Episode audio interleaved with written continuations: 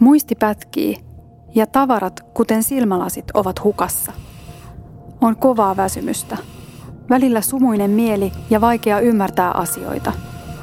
Hengenahdistusta, vatsakramppeja, päänsärkyä, hiustenlähtöä sekä lihas- ja nivelkipuja, jotka herättävät yöllä. Kahvi maistuu ja haisee hirveälle.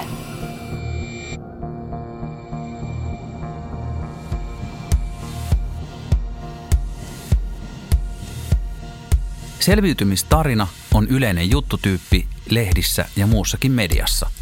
Selviytymistarinassa haastateltava edustaa itseään suurempaa teemaa ja kertoo koskettavan henkilökohtaisen tarinansa, jonka kautta lukijoiden, kuulijoiden tai katsojien ymmärrys aiheesta syvenee. Mutta mitä jos selviytymistarina onkin sellainen, ettei selviydy? Tai ettei ainakaan tiedä, milloin selviytyy, jos selviytyy?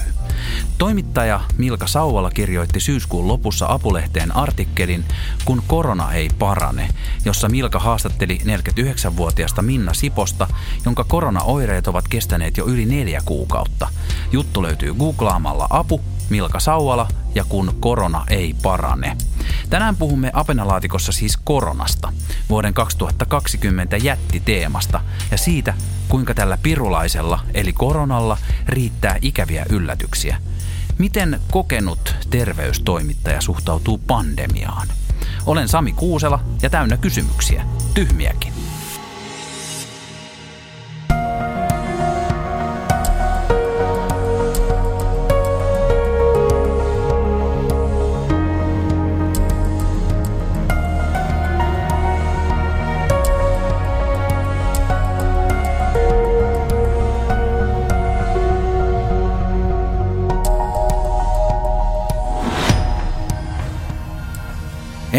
Aloitetaan, hyviä uutisia. Apinalaatikon kuuntelijana ja toivottavasti fanina saat minkä tahansa A-lehtien lehden puoleen hintaan. Mene osoitteeseen lue.apu.fi kautta apinalaatikko ja saat 50 prosentin alennuksen lehtitilauksestasi, koska olet niin kiva.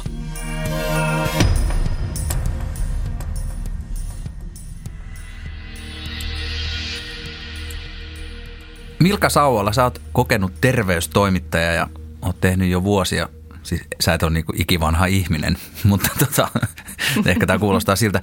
Sä oot tehnyt jo vuosia juttuja sairauksista ja terveyteen liittyen ja sit sä oot kirjoittanut koronastakin monta juttua. Joo. Mitä sulle, mitä ajatuksia sulle nousee, kun sä ajattelet koronaa? Mitkä on ne ensimmäiset kelat, mitä sulle tulee mieleen, kun puhutaan tästä vuoden 2020 määrittävästä viruksesta? No kyllä mulle tulee ekana se, että miten poikkeuksellinen juttu tämä oli, että tämä, tai on, miten tämä on niin pysäyttänyt maailman ja vaikuttanut jotenkin niin jokaiseen meistä, sekä niihin, jotka on sairastunut, että niihin, jotka ei ole sairastunut. Ja tota niin, niin kyllähän tämmöistä on ennakoitu, että tulee joku tämmöinen aiemmin tuntematon tauti – joka vaikuttaa meihin, mutta ennakoinneista huolimatta eihän meistä kukaan ollut tähän varautunut. Tämähän on nyt ensimmäinen tänne länsimaissa koettu pandemia meidän elinikänä. Jossain kehittyvissä maissahan nyt on ollut vaikka minkälaisia Ebolasta lähtien. Kyllähän meillä oli sika-influenssa 2009 se oli, mutta siihen tietenkin kehitettiin rokote aika nopeasti ja se ei niin kuin samalla tavalla – vaikuttanut kuitenkaan siihen arkeen. Kirjoitit silloin jo siitä sika-influenssasta?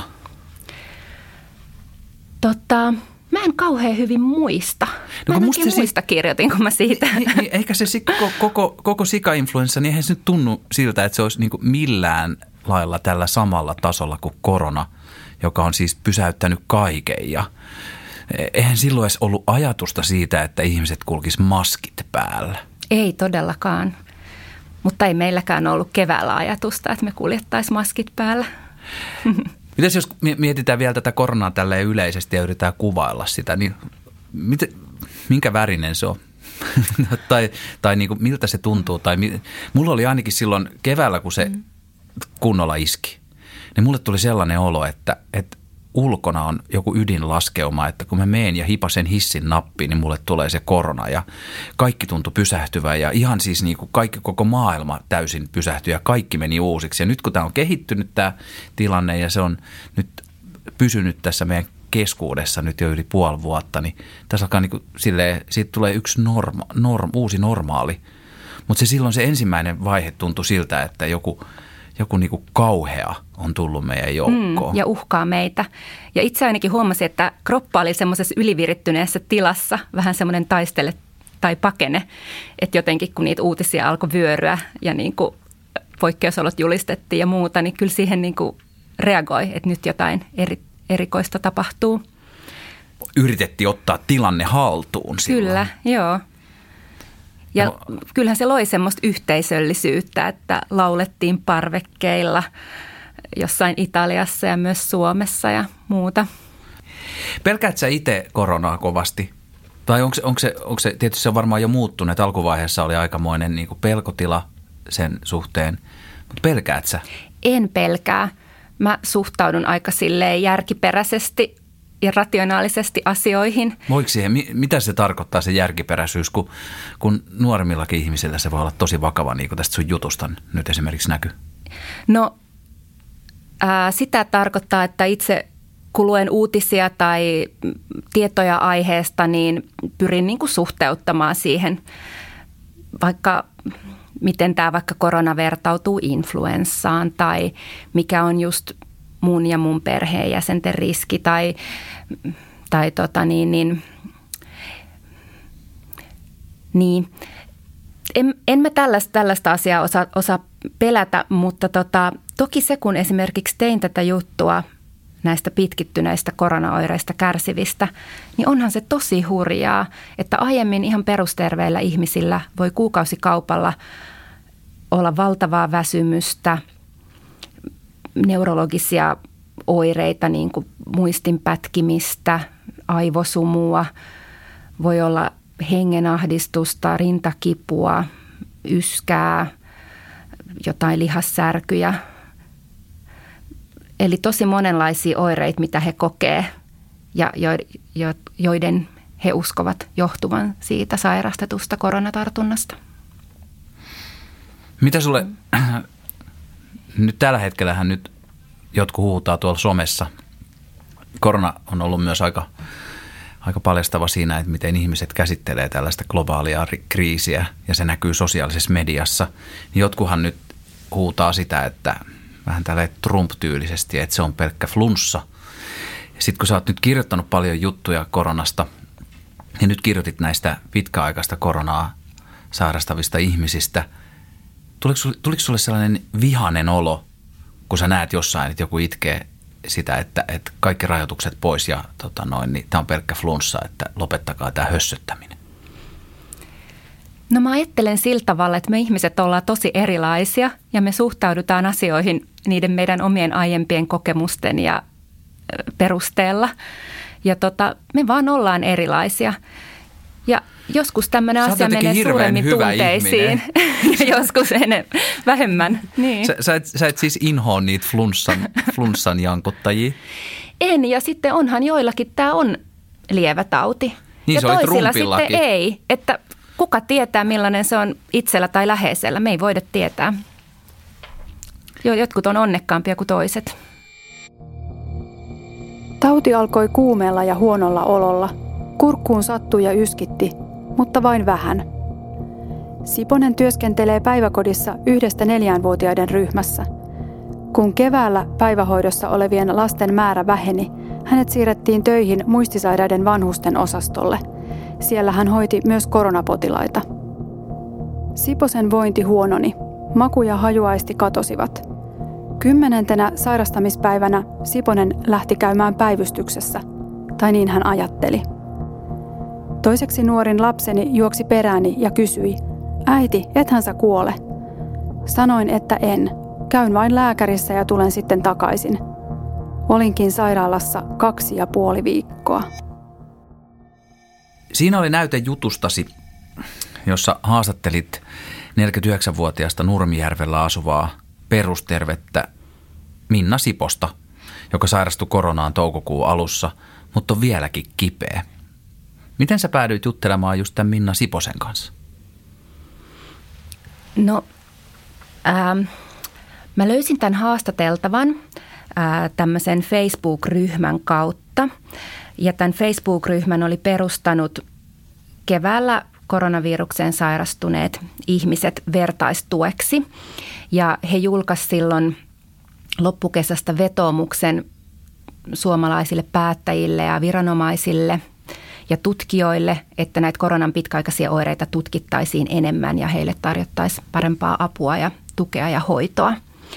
Ja mä otin siis heihin yhteyttä ja laitoin toiveena, että etsin koronaviruksen sairastanutta ja pitkäaikaisista oireista kärsivää. Just ja sieltä sitä, Facebook-ryhmän kautta. Joo, ja sitä kautta löysin tämän Minnan. Oliko sinulla jotain sellaisia niin kuin kriteereitä, minkälaista ihmistä sä etsit edustamaan? Minkälaista ihmistä sä etit tällaiseen selviytymistarinaan näin suuresta teemasta kuin korona ja pitkäaikainen korona? No yksi kriteeri oli se, että mä toivoin, että tällä ihmisellä olisi se varmistettu koronatesti. Ää, kaikillahan näillä ei ole sitä, joka johtuu siitä, että keväällä koronatestiin ei moni päässyt. Sinnehän ei päässyt, jos oli lieviä oireita tai sellaisia oireita, että pärjäs kotona. Joten tos, tosi moni ei sinne testiin päässyt ja sen takia heille ei ole niin kuin sitä vahvistettua tietoa. Mutta sitten tällaisen jutun kannalta se on niin kuin varmempi, että tällä Minnalla oli se positiivinen koronatulos. Ja sitten varmaan semmoinen äh, aika montaa meitä edustava tyyppi, ettei mikään, mikään niin kuin, äh, tosi erikoinenkaan hahmo. Joo, joo. Hän on, on niin kuin kuka tahansa meistä aiemmin perusterve, joka sitten sairastui vakavasti tästä. Ja se oli mielenkiintoista siinä jutussa, että tämä, myös, myös tämä Minna oli käynyt monta kertaa testissä ja se oli ollut negatiivinen. Joo, tämä on tosi hurjaa, että hän oli käynyt... Hirveän pelottava asia siis sille, että onko itselläkin, onko läheisillä, onko, okay, ku, kuinka, kuinka paljon täällä on niitä koronaa sairastavia, jotka ei edes testeissä selviä? Kyllä. Minnalta oli otettu seitsemän koronatestiä, joista kuusi ensimmäistä oli negatiivisia. Ja vasta se viimeinen, joka otettiin hänen ollessa, keuhkojen keuhkojen, keuhkoista hänen ollessa tiedottomana tehohoidossa, niin vasta se oli positiivinen. Oliko sinusta pelottava yksityiskohta tuossa jutussa? No on se musta aika pelottava yksityiskohta. Se on myös semmoinen silmiä avaava, että näin todella voi käydä. Kun sä otit selvää, kun sä teit tätä juttua just tästä pitkittyneestä koronasta, oot tehnyt tietysti laajemminkin ja muutenkin koronasta juttuja, niin mitkä asiat toistu näissä potilaiden kokemuksissa? Mikä näitä potilaita yhdisti? No ehkä se, että heillä kaikilla oli semmoisia niin muutoin selittämättömiä oireita, että tota, kun maailmalla on selvitetty asiaa ja myös tässä Facebook-ryhmässä he on tehnyt omia kyselyitä, joihin tässä Facebook-ryhmässä oli vastannut viitisen sataa ihmistä, niin he oli laskenut, että yli sata erilaista oiretta on ne, mitä ihmiset raportoi. Nythän ei voi tietää, että mitkä johtuu siitä koronasta ja mitkä ehkä jostain muusta, mutta joka tapauksessa se oireiden kirjo voi olla tosi kova – mutta yleisimpiä oireita, mitä ihmiset on kertonut, niin lienee väsymys, verenpaineen vaihtelu, sitten maku- ja hajuaistin katoaminen, hengenahdistus, rintakipu, nivelkipu ja lihassärky. Tämmöiset. Oliko toisusti yllättävää? Et osasit sä odottaa, että niitä on noin hullun paljon, kun sä pyörit siellä Facebook-ryhmässä, niin, niitä on niin hullun paljon niitä erilaisia oireita? No musta se on aika yllättävää ja semmoista silmiä avaavaa. Mutta sitten toisaalta me ei tiedetä, että mitkä niistä aiheutuu siitä koronasta, mitkä ehkä jostain muusta. Että sitähän tutkijat nyt yrittää selvittää, että mistä tämä johtuu ja miten näitä voitaisiin hoitaa. Tuosta tulee jotenkin mieleen, siis ver- vertautuu mun mielessä ehkä vähän epäreilusti, mutta kuitenkin tulee mieleen nämä sisäilmasairausasiat – jossa, jossa tota, on valtava joukko ihmisiä, jotka kertoo monista oireista, oireilee ihan selvästi, on oikeasti kipeänä ja äh, heidän ajatuksensa on, että se johtuu sisäilmasta. Sitten on taas jotkut asiantuntijat, jotka sanoo, että ei johdu. Ja tota, sitten monet näistä kokee näistä ihmisistä, jotka, jotka näistä sisäilmajutuista sitten tota, kertovat tai avautuvat tai, tai, tai ovat ahdistuneita tai tietysti kokevat niitä oireita, niin monet niistä on sitten vähän katkeroitunut jo siitä, että heitä ei ole heitä ei uskota tai heitä ei auteta, niin onko tässä mitään sun mielestä tällaista sama, niin samanlaista tai mitään yhtymäkohtaa tähän pitkäaikaiseen koronaan? No ainakin se, että ihmiset kokee, että he ei saa apua ää, ja he ei, ole, he ei ole välttämättä saaneet sitä, koska sitä ei ole tiedetty keväällä, kun tämä virus vasta oli tullut, niin ei tiedetty, että tämä voi aiheuttaa näin pitkäaikaisia oireita. Että oikeastaan tieto on alkanut vasta nyt lisääntyä. Ja vieläkään ei tiedetä sitä, että mistä ne oikeastaan johtuvat. Että on esitetty, että käykö ihmisen immuunipuolustus niin kierroksilla ja kovilla ja se reaktio jää päälle ja se aiheuttaa näitä oireita. Mutta sitten on esitetty muitakin teorioita ja pohdittu, että ehkä ne oireet johtuu monesta eri asiasta. Eikä tiedetä, että miksi yksi saa niitä, mutta toinen ei. Eli semmoisia altistavia tekijöitä ei tällä hetkellä tiedetä. Että nyt asiaa tutkitaan, mutta paljon on vielä avoinna. Niin sairastunut on siinä tietenkin kauhean yksin ja lääkäri, lääkärikään ei osaa auttaa, niin kyllä se varmaan on tosi pelottavaa ja ahdistavaa ja tota, voi tulla ehkä tunne, että niin kuin menettää hallinnan tunteen, että kehossa tapahtuu jotain, mitä ei pysty hallitsemaan eikä kukaan auta, niin se on aika hurjaa. Ja sitten vielä se, että se aaltoilee. Joo. Että välillä voi olla, hei mähän, mähän paranin – ja sitten tulee taas se ilkeä, se kauhea virus, joka käyttäytyy täysin ennakoimattomasti.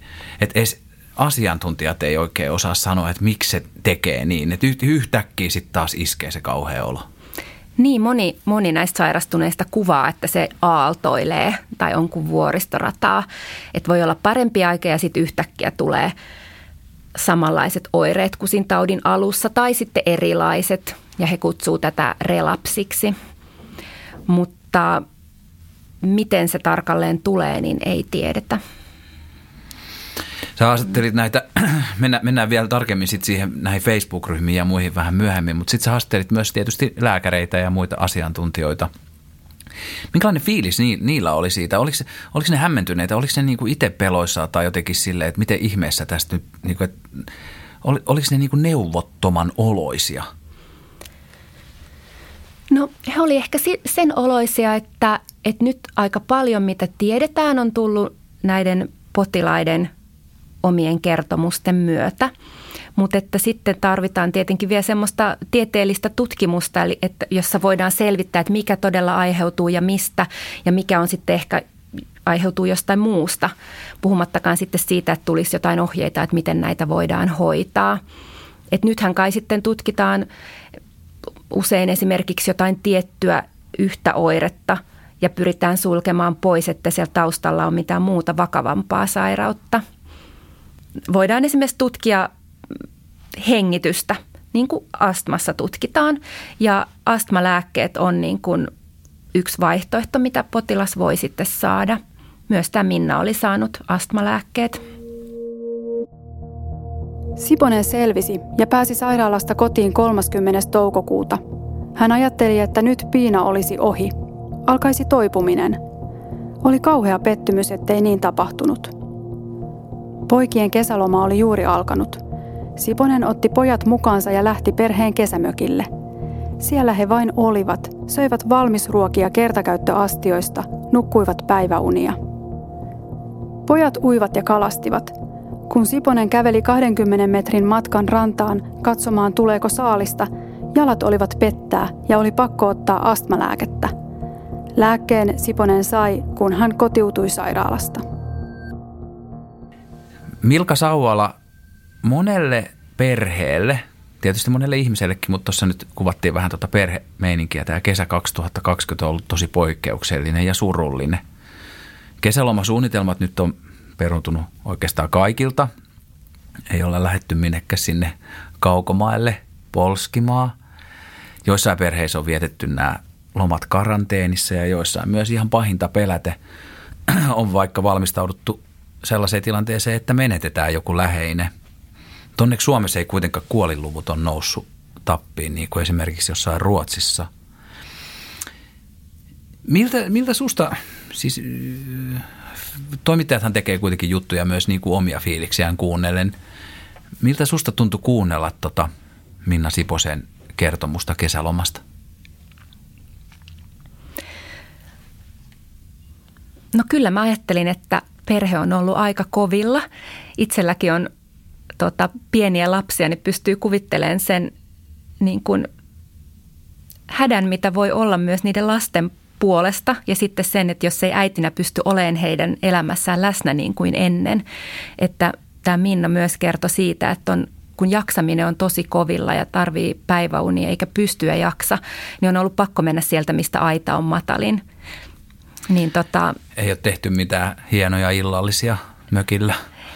Ei ilmeisesti, ei, joo. Laps, lapset on puuhaillut vähän hämmentyneinä siellä keskenään.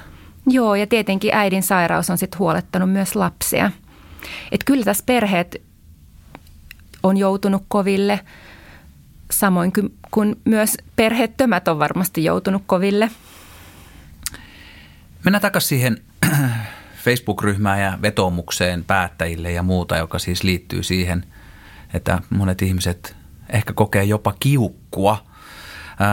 Pitkäaikaista koronaa sairastavat suomalaiset on perustanut erilaisia Facebook-ryhmiä ja muita someporukoita, joissa ne saa vertaistukea toisiltaan. Ja sä juttelit tässä sun artikkelissa myös tällaisen 34-vuotiaan, joka on myös aika nuori – Kyllä. Olitko muuten valinnut jotenkin eh, niin kuin tarkoituksella vähän tällaisia nuorempia tyyppejä eikä mitään vanhuksia tähän haasteltavaksi? No mä etsin tämmöistä keski-ikäistä ihmistä haastateltavaksi ää, ja tätä Facebook-ryhmän perustajaa haastattelin sitten lisäksi. Niin tota, mutta mä myös luulen, että kun että sitten taas ne kaikista iäkkäimmät ei välttämättä ole siellä Facebookissa siellä ryhmässä hakemassa vertaistukea. Eikö kaikki mummot ja papat, Eikö Facebook on nykyään mummojen ja pappojen Niin, en tiedä. Some. Siellä on kaikenikäisiä. niin, niin, niin sä juttelit tämän 34-vuotiaan äh, Joni Savolaisen kanssa, joka sairastui maaliskuussa ja jonka oireet ei ole vieläkään helpottaneet. Tai siis sillä, tällä Joni Savolaisella oli sen sun jutun mukaan tällainen tilanne, että se välillä on ihan terve ja sitten taas tulee ne oireet takaisin. Ja tota, äh, IT-alalla työskentelevä Savolainen on tällainen internetaktiivi. Se on perustanut jo keväällä äh, Facebook-ryhmän koronaoireileville ja se on myös laittanut liikkeelle tällaisen vetoomuksen, joka löytyy verkosta. Ja siihen voi laittaa kaikki allekirjoituksen, jos kokevat asian tärkeäksi, jossa vaaditaan koronaviruksen pitkäaikaisvaikutusten lääketieteellisen ja taloudellisen tutkimuksen lisäämistä Suomessa. Ja sitä, äh, se on nyt levinnyt ihan hyvin, siitä on tehty juttuja, sen on allekirjoittanut sadat ihmiset – ja muuta. Mistä se vetoomus sun mielestä kertoo? Musta se kertoo siitä, että näillä ihmisillä on hätä ja he kokee, että he on jäänyt yksin tämän asian kanssa. Ja kun tämmöinen ihan uusi tauti tulee, niin ei niillä asiantuntijoillakaan ole siitä tietoa, että se on, nämä ihmiset itse on joutunut niin tuomaan sitä esiin, että hei, meillä on tämmöistä, mistä tässä on kyse, auttakaa meitä – Tuliko sulle sellaista kiukkua heidän puolestaan? kun sä mietit, kun sä tutustuit aiheeseen. Sähän pyörit sitten myös näissä Facebook-ryhmissä, jotka on yksityisiä ryhmiä sillä lailla, mutta sä sait luvan, kun sä teit tätä juttua, sä sait luvan olla siellä toimittajan ominaisuudessa, eikö niin? Kyllä joo, mutta niin kuin pyydettiin liittymään mukaan ja seuraamaan keskustelua. Minkälainen meno siellä on? Onko se, mi, mi, mitä, mitä ne, tota, on, onko ne tosi kiuk, kiukkusia valtiovaltaa kohtaa, miksei Sanna Marin kuule meitä?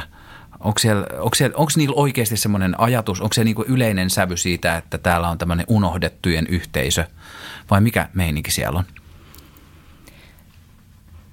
No mä koen, että ihmiset antaa toisilleen vertaistukea, kertoo omista kokemuksistaan tai pyytää vinkkejä tai neuvoa toisiltaan ja jakaa hyviä lääkärikäyntikokemuksia ja jakaa huonoja lääkärikäyntikokemuksia.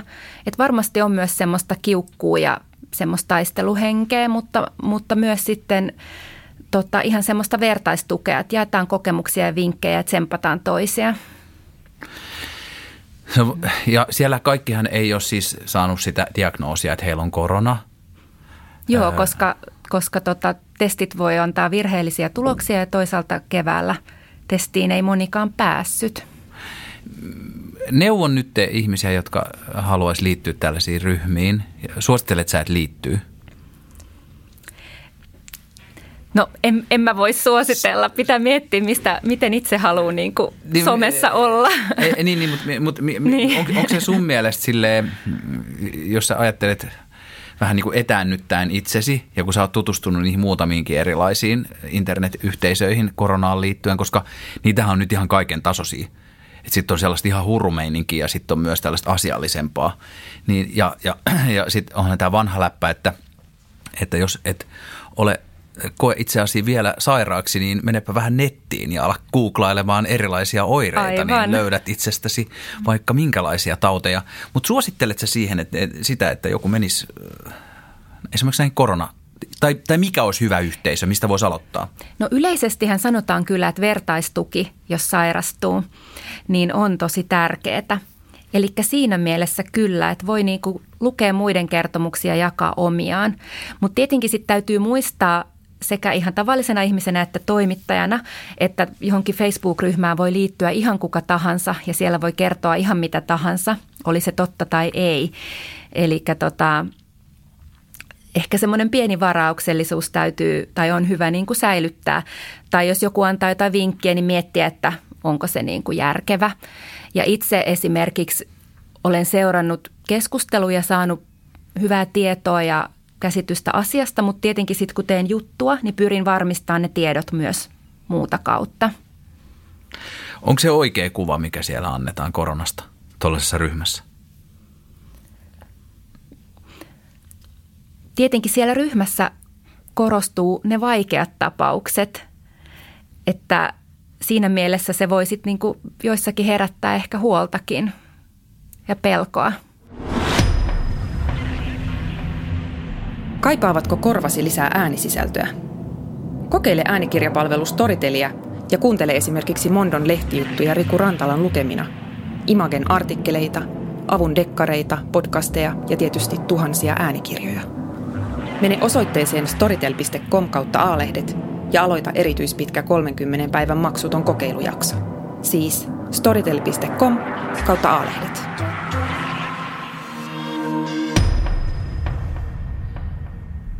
Miten sitten, kun kaikki varoittelee koko ajan salaliitto asioista. Nyt on tämä Guanon on kaikkeen nyt huulilla ja siihen liittyy, siis tämä on, mä itse kirjoitin tota juttua Hesariin tuossa keväällä just tästä, että kuinka tämä on erittäin, erittäin tota herkullinen hetki erilaisten salaliittoteorioiden leviämiselle, tällainen pandemia, jossa kaikki on vähän hämmennyksissä aivan uuden edessä – Onko noissa ryhmissä sun mielestä paljon tällaista salaliittoläppää?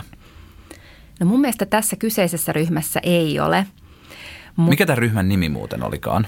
Ää, koronaviruksen saaneet ja oireilevat eli se on se jär... Eli koronaviruksen saaneet ja oireilevat vertaistukiryhmä, niin se on se semmoinen ainakin lähestulkoon turvallinen Facebook-ryhmä. No mä en, ole, mä en ole ainakaan siellä nähnyt teorioita siitä, että miten 5G-verkot on tämän koronan takana – tai hirveätä maski, että maski, maski, maski toi joku tällainen äh, globaalin eliitin salaliitto. Joo, mä luul, siellä keskustelu, koska he on kokenut kovia, niin kyllä he niinku tavallaan tietää, että tämä on niinku ollut vakava sairaus. Mm. Eli yhä edelleen siellä on hämmentynyttä sakkia, jotka kokee heidän tota, hätänsä ei kuulla tarpeeksi ja korona on niin kuin jopa mainettaa vakavampi tauti just pitkäaikaisten oireiden takia. Joo, kyllä tällaisia keskusteluja on, ja, mutta on, on toki sit myös niitä, jotka on saanut, niin kuin, joita lääkäri on kuullut ja jotka kokee, niin kuin, että asiaa aletaan ymmärtää enemmän. Et ehkä semmoistakin olen kyllä aistinut, mutta nyt en ole niin tarkkaan seurannut, että olisi joka postausta tota, huomioinut. Rankka kokemus alkoi painaa mieltä. Sairaalassa Siponen oli keskittynyt hengittämiseen, selviämiseen. Pelko siitä, mitä olisi voinut käydä, tuli vasta nyt. Siposen sairaus todettiin työperäiseksi – Syyskuun alussa hänen sairauslomaansa jatkettiin kuukaudella. diagnoosi on yhä COVID-19-virusinfektio. Olen saanut hyvää hoitoa sairaalassa ja työterveyshuollossa. Keuhkot on kuvattu ja puhallustestit tehty, mutta kun kerron oireista lääkäreille, he eivät tiedä mitään. Siitä tulee turvaton ja pelottava olo. Milka Sauvala, sä oot tehnyt sun uran varrella paljon juttuja tietysti myös pitkäaikaissairaista ihmisistä. Niin mikä tällaisia, voi, voi, voiko nyt näitä niin kuin pitkittyneitä koronaoireita kokevia tai niistä kärsiviä ihmisiä sanoa pitkäaikaissairaaksi? Mitä mieltä sä oot? No tota, ää, mä, mä luulen, että ainakin asiantuntijoiden näkemys on se, että kyllä ihmiset tästä vielä niin kuin paranee. Että se vaan vie pitkän ajan. Tämmöinen käsitys mulla on. Sä et ole ihan varma siitä. No ei kukaan ole varma siitä. Tämä on ihan sairasta. ei tiedetä. Tämä on ihan sairasta. Niin. Et, et, et lääkäri ei voi sanoa jollekin, joka on nyt ollut vaikka viisi kuukautta aaltoilevasti kipeä, niin se ei voi sanoa, että tämä kestää ehkä puoli vuotta tai että eiköhän tämä viikossa ole ohi, kun jokainen arvaus on melkein tota, yhtä hyvä. Kyllä. Mä oon itse asiassa joskus aikoinaan tehnyt juttua siitä, että miksi diagnosoiminen on niin vaikeaa, koska se on yksi sellainen asia, mikä just niin kuin sanoit tämmöisistä kroonisista sairauksista äh, kärsiviä usein yhdistää, että heillä on voinut kestää kauan saada se diagnoosi, että mikä heitä oikein vaivaa. Ja sitten tota... Ja siinä matkalla on sellaista epätoivoa ja epäluuloa ja alkaa epäilee itteensäkin. Ja... Joo, voi olla joo. Ja sitten vaan, että ei niin kuin tiedetä ää, ja he voi kokea, että heidän oireita ei uskota. No mä tein siis semmoista juttua, että miksi se diagnosoiminen on niin vaikeaa. Ja mä muistan, että mä haastattelin siihen sellaista ää, yliopistossa työskentelevää, joka opettaa tulevia lääkäreitä. Ja siihen tietenkin liittyy monia asioita, mutta yksi mitä hän sanoi, että yksi tärkeä asia, mitä katsotaan, on aika – Sehän on sinänsä ihan järkeenkäypää, jos sitä ajattelee, että totta kai aika sitten näyttää, että mistä on kyse. Mutta onhan se ihan kauheata niille potilaille, että ja heistä voi tuntua, että nyt vaan odotellaan eikä tehdä mitään. Mutta näin se vaan on, että tavallaan... Miten se tarkoittaa se, että katsotaan aikaa? Eli siis annetaan Seurataan vaan tilannetta. Olla. Meneekö, niin, anne, no, niin. miten sä koet sen? Onko se, että annetaan olla vai onko se, että sitä seurataan? Että poistuvatko oireet, mihin suuntaan ne etenevät, mikä antaa viitteitä, että mistä voisi olla kyse. Et ei hoideta, vaan venata. No se kysymys ehkä on, on niin kuin, tai mitä mulle silloin sanottiin, että esimerkiksi kun hirveän monet oireet on sellaisia, mistä niin kuin suurin osa ihmisistä – tai mitä suurin osa ihmisistä kokee, vaikka jos katsotaan kuukausi taaksepäin. Esimerkiksi niin, väsymys niin tai just, niin. jotkut vatsavaivat tai tota, joku kolotus jossain, niin tota, jos kysyttäisiin niin kuin sadalta ihmiseltä, että onko sulla ollut jotain näistä viimeisen kuukauden aikana, niin tosi monella olisi ollut. Ja nämä voi liittyä niin todella moneen eri asiaan niin sitten tavallaan se aika on yksi, mikä voi, mikä voi sit näyttää että viitteitä siihen, että mistä voisi olla kyse. Mutta onhan tätä tosi vaikea hyväksyä, etenkin jos itse on siinä sairaana ja kipeänä. Niin, eikä tajua, että mikä tässä nyt on. Ja ehkä se, just se, että kun ei tiedä milloin tämä loppuu. Niin. Jos tietäisi, että nyt mä tässä kärsin kuukauden ja sen jälkeen mä lähden taas lenkille ja elän normaalia elämää, niin niin ehkä se voisi sitten vaan laittaa, niin kuin tota, alkaa laskea päiviä. Mm, niinpä.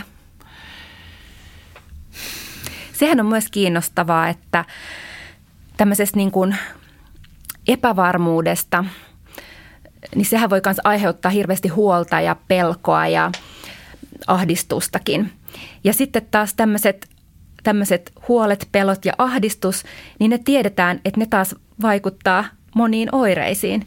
Et esimerkiksi selkäkivussa on huomattu, että ahdistus ja huolet pahentaa sitä kipua ja lisää riskiä sille, että se kipu pitkittyy ja vaikeutuu. Et me ollaan niin monimutkaisia kokonaisuuksia me ihmiset. Ja kuinka epäreilut toi taas sit kuulostaa siltä, jolla on niitä oireita ja sitten joku sanoo sille, että hei, että sä oot varmaan vaan liian ressis. Niin, no toi on epäreilu. Mutta tavallaan se, että eihän sille stressille tai huolille ihminen voi mitään. Mutta tavallaan, niin kuin, että niilläkin voi olla niin kuin, sitten vaikutusta siihen tilanteeseen. Se on aika hurjaa. Miltä susta nyt näyttää? Siis mitä sä nyt niin kuin tälleen, niin kuin, äh, mutta sä et ole kuitenkaan ihan maallikko, sä oot jossain siinä välillä. Sä oot tällainen synteesin tekijä, eli toimittaja, joka kuuntelee lääkäreitä ja kuuntelee äh, ihmisiä, joilla on tämä korona. Ja tämä ei sido sua mihinkään tämä sun ennuste. Miltä susta näyttää, että on, minkä kokoinen ongelma korona on vaikka ensi keväällä, keväällä 2021? Toi on ihan älyttömän vaikea kysymys. No mä en ole itse ainakaan uskaltanut varata ulkomaanmatkaa ensi keväälle, enkä kesällekään. Musta tuntuu, että me ollaan aika pimennossa vielä. Niin ja sä oot kuitenkin kaivannut sitä tietoa montaa juttua varten ja sitä, jut, sitä tietoa ei vaan ole saatavilla – ja kyllähän tässä, ja sitten on toisaalta se, että, että tulee niin hirveästi sille... erilaisia näkemyksiä, että, saada, että roko, saadaanko rokote jo tämän vuoden puolella vai saadaanko se vasta vuoden päästä. Että yhden viikon aikana näkee näitä molempia näkemyksiä. Niin kuin samalla lailla, kuin, siis niin kuin tämä jotenkin tämä koko meidän yhteiskunta tai siis koko maapallo on jotenkin hämmentyneesti kipeä. Vähän niin kuin pitkäaikaisoireista kärsivä koronapotilas – että ei vaan tajua, ei vaan voi tietää, että, että kauan tämä juttu kestää. Kauan tämä outous, kauan tämä ahdistus, kauan tämä pelko, kauan nämä kaikki rajoitukset ja kaikki tällainen niin kestää. Näin on. Ja se on varmaan semmoinen asia, johon me ihmiset ei olla niin kuin totuttu. Että ei me olla totuttu, että on näin pitkä tämmöinen epävarmuuden aika, joka ei ole ihan meidän hallinnassa. Toi on varmaan yksi, yksi iso juttu, mikä on sitten taas johtanut sit siihen, että monet vaatii tällaisia pikakeinoja sosiaalisessa mediassa. Mä oon jotenkin huomannut esimerkiksi, että, että monet tällaiset päättämään ja sanomaan tottuneet keski-ikäiset johtajamiehet – niin on erittäin aktiivisia Twitterissä ja muualla kertomaan näitä omia tarkkoja ratkaisuja, miten tämä pentele, eli tämä virus saadaan kuriin. Olisi sitten välillä maskit tai olisi sitten rajat kiinni tai olisi sitten mitä tahansa. Ja jotenkin se on täysin ymmärrettävää, kun mä juttelin yhden tällaisen salaliittoteorioita tutkineen professorin kanssa – amerikkalaisen professorin kanssa, joka siis sanoi, että se on täysin ymmärrettävää, että tällaisessa tilanteessa on valtavan vaikea myöntää sitä, että tälle ei ole syyllistä. Tätä ei voi johtaa mihinkään, vaikka joku Donald Trump sanoi, että se on josta Kiinavirus, jolloin niin löytyy joku syyllinen, niin se on ulkopuolinen, jota vastaan voi taistella, vaan tämä on aivan satunnainen luonnon tapahtuma. Me ei tiedetä, miten tämä edes toimii, me ei tiedetä, kauan tämä kestää – ja luontoa ei ollenkaan kiinnosta. Täällä ei ole yhtään pahaa ihmistä tai valtiota tai mitään tai sitä, joka puras sitä lepakkoa, joku paha tyyppi, joku kiinalainen. Vaan tämä on vaan ihan sattumaa. Mitä mieltä sä oot tästä? No tämä on musta tosi ki- mielenkiintoinen ajatus ja näinhän se niinku on. Että tota, tämä on tämmöinen luonnon oikku, joka joka tuli ja nyt me yritetään tästä selvitä eteenpäin. Mutta ei, ei, ei niinku, sen takia tähän ei voi löytää silleen, tähän ei ole jotain tiettyä syyllistä eikä varmaan niinku yhtä ratkaisua. Onko sinulla vielä jotain, kun sä oot nyt tutustunut näihin pitkäaikaista koronaa sairastaviin ihmisiin, niin en tiedä, aika kornilta voisi olla joku tsemppiviesti. Onko sinulla jotain, mitä sä haluaisit sanoa niille ihmisille? No mä voin sanoa, mitä, mitä ää, yksi infektiolääkäri sanoi mulle, että tärkeintä on, että se toipuminen edistyy vaikkakin hitaasti. Ja se on näissä ensimmäisissä ää, seurannoissa ja kyselyissä, mitä maailmaltakin on tullut, niin kai se kuitenkin on edistynyt. Eli niin kuin tärkeintä on keskittyä siihen, että se toipuminen edistyy, vaikka se tapahtuisi hitaasti. Kiitos Milka Sauala. Ensi viikolla apinalaatikkoon astuu kirjailija Juhani Karila, joka on kirjoittanut superkoskettavia juttuja Image-lehteen katkenneesta suhteestaan maaseutuun tai tarkemmin ottaen Lappiin. Juttelemme muun muassa siitä, kuinka ystävyys lapsuuskaveriin säilyy, vaikka toinen on Juhanin kaltainen lattehipsteri ja toinen maahanmuuttokriittinen ilmaan ammuskeleva äijä.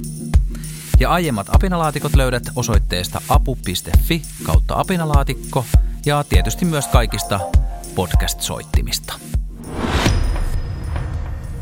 Ja hei, ethän unohda, että apinalaatikon kuuntelijana ja toivottavasti fanina saat minkä tahansa A-lehtien lehden puoleen hintaan.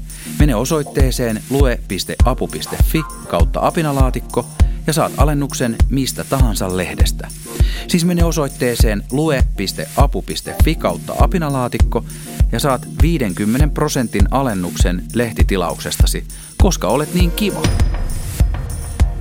Tämän podcastin tekijöinä olivat juontajana ja tuottajana meitsi Sami Kuusela, äänisuunnittelu, sävellys ja editointi Arttu Silvast, Silvast Creative, lukija Tasja Saliin, visuaalinen ilme Ilari Musta ja iso joukko muuta mahtavaa väkeä.